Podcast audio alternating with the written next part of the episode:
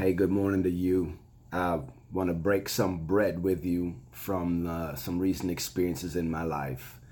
You ever been busy doing nothing?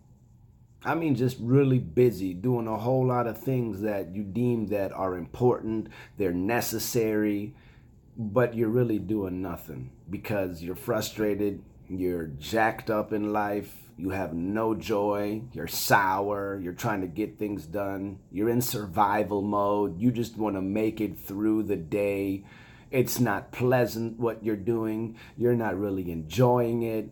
It's not really coming from a place to where you're flowing. You're striving to do all the things that you feel like you need to do, and you're not having a good time. You're busy doing nothing. Well, I feel like I've been like that recently. And um, what the Lord showed me is a very familiar sect in the Christian world, and I want to share that with you. It's found in Luke chapter 10, verse 38 through 42, and it's the story of Martha. Busy, busy Martha.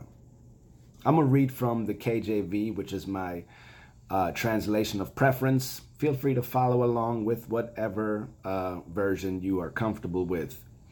In Luke 10:38, uh, the scripture says, "Now it came to pass as they went that he entered into a certain village, and a certain woman named Martha received him into her house. And she had a sister called Mary, which also sat at Jesus' feet and heard his word."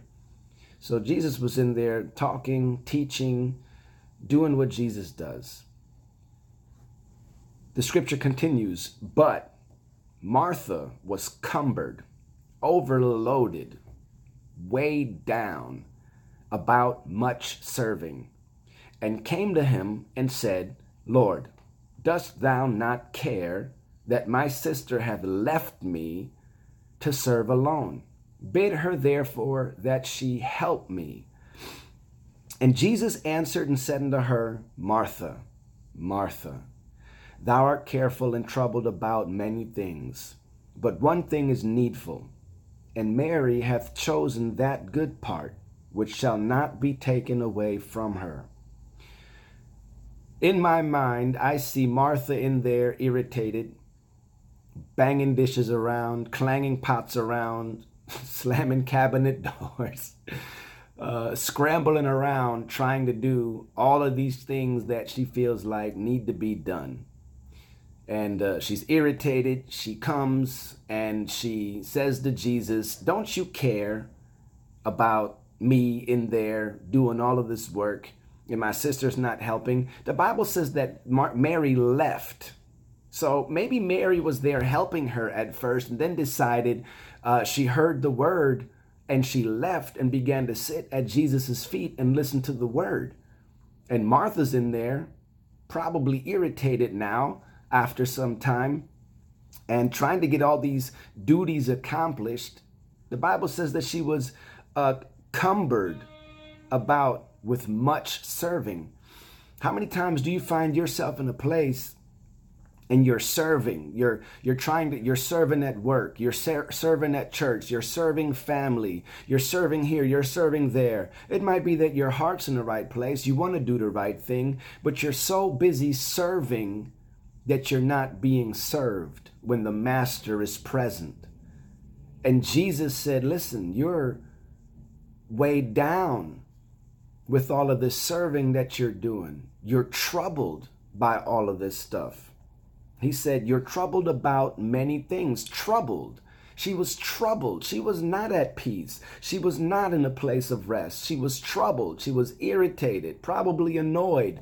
You know how siblings are uh, and uh, she was in this place to where she was doing a whole lot of stuff, but was it really fruitful? Was it really productive? Was she really living life? And Jesus, he said, Mary chose the better part. Mary was spending time with Jesus while he was present. How many times have we skipped prayer in the morning?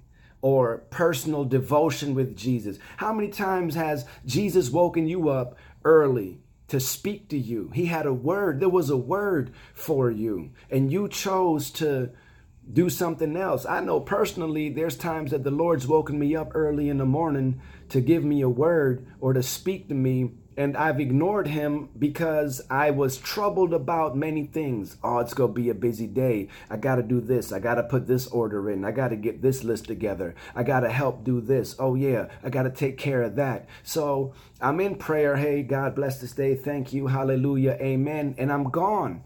And God had a word for me, and I didn't receive it because I was troubled about much serving so busy about my father's business that I forgot what the business is really about and not spending time with the master, spending time in his presence.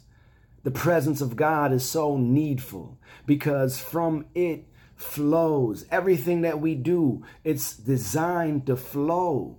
It's supposed to roll from our union and fellowship with Jesus. It's supposed to be joyful. I've come that they might have life and that they might have it more abundantly. I don't think that life is is intended for us to be troubled about all of these things that need to be done. Jesus said one thing is needful, and that's to spend time with me. That's the only thing necessary. Why? Because everything else that we have to do, it should flow from our union. Jesus designed it to where it's not us doing the work, but it is Him working in us and through us to accomplish all of the tasks that the day has for us. Paul said in Galatians chapter 2, verse 20, I am crucified with Christ. Nevertheless, I live, yet not I but Christ lives in me, and the life that I now live in the flesh, I live by the faith of the Son of God who loved me and gave himself for me.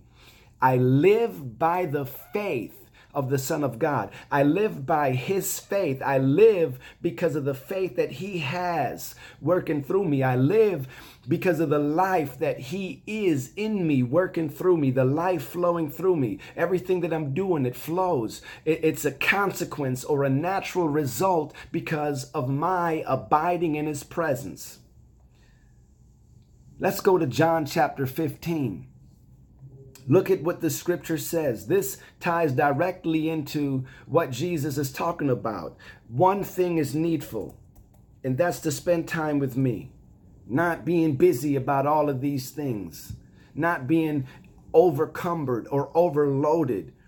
Just because you're doing a whole lot of stuff or serving in so many different areas, that doesn't make you productive. That doesn't make you spiritual. That doesn't make you spiritual at all. Listen to this right here John chapter 15. It's going to be a little reading, but I want to point out some things that God showed me while I was spending time with Him, while He was breaking bread with me. I want to share what He broke bread with me about. John chapter 15. Jesus is speaking here. He's instructing his disciples, and he says, I am the true vine, and my Father is the husbandman. Every branch in me that beareth no fruit, he taketh away. And every branch that beareth fruit, he purgeth it, that it may bring forth more fruit. Now ye are clean through the word which I have spoken unto you. Abide in me, and I in you. As the branch cannot bear fruit of itself, except it abide in the vine, no more can ye, except ye abide in me. I am the vine, ye are the branches. He that abideth in me, and I in him, the same bringeth forth much fruit. For without me, ye can do nothing. Martha was troubled about many things, but was she being fruitful? She was getting a lot accomplished, maybe, but was she being fruitful? Was she bearing much fruit? There's a difference between doing a whole lot and bearing much fruit. It's not the same thing. You can be so busy serving in all these areas and not be fruitful because you're not connected to the vine. And then what have you been doing? You've been busy for nothing. Without me, Jesus is saying, you can do nothing. One thing is needful, and Mary has chosen the better part. Spending time with me, abiding in my presence is what Jesus is trying to communicate. And this is the same word to us now. I feel the Holy Ghost. We need to abide in his presence. Let's not get so carried away with our daily duties that we neglect to spend that valuable time, that empowering time, that fruit enabling time in His presence. The Bible says, if, if a man abide not in me, he is cast forth as a branch and is withered, and men gather them and cast them into the fire and they're burned. Maybe the fiery trial that you're going through is because you've been disconnected from the vine and you have withered. When we get distracted with much serving, when we get encumbered with so many things, uh, serving different things, different ideas, different responsibilities, and we're not doing it from a flow of where we're connected, we are disconnected and we are withered. That's why we end up drained so often. That's why we're giving out so much, but there's nothing being put back. There's no flow. But when we're connected to the vine as a branch, there's a flow from the vine through the branch that bears the fruit. It's not the vine itself that bears the fruit, but the branch on the vine. So there has to be a flow from the vine to the branch so that there can be fruit. The fruit is the result of the flow. If we're not being fruitful, then we're not in the flow. It ought to flow. I remember a season in my life where I was really connected in the flow of God's empowerment and present was presence was moving. And the word was coming to me. God was speaking to me. There was fruit. It was being downloaded into my spirit. I had a word here. There was a word there. I was quickened, instant with the word. And then I got encumbered with much serving. Ministry picked up, school picked up, work picked up, and I'm doing all of this stuff.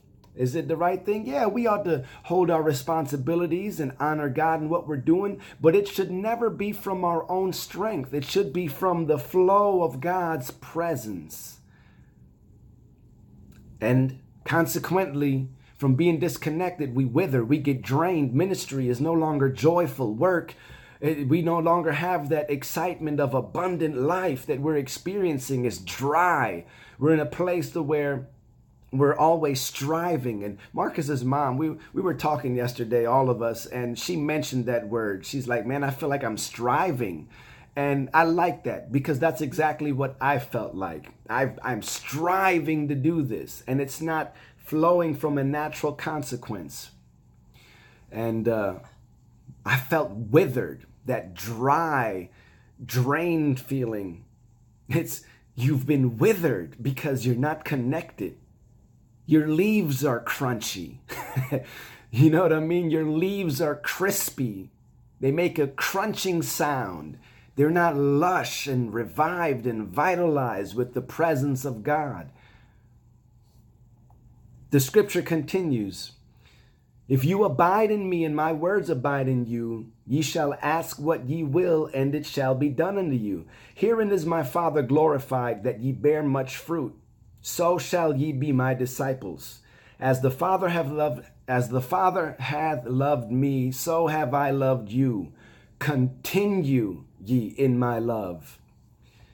If you keep my commandments, ye shall abide in my love, even as I have kept my Father's commandments and abide in his love.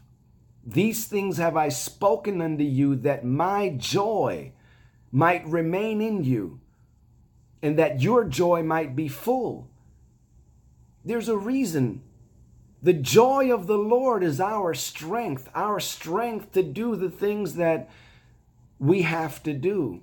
But it's supposed to come from a place of rest in God where we are empowered by His strength, where we have joy.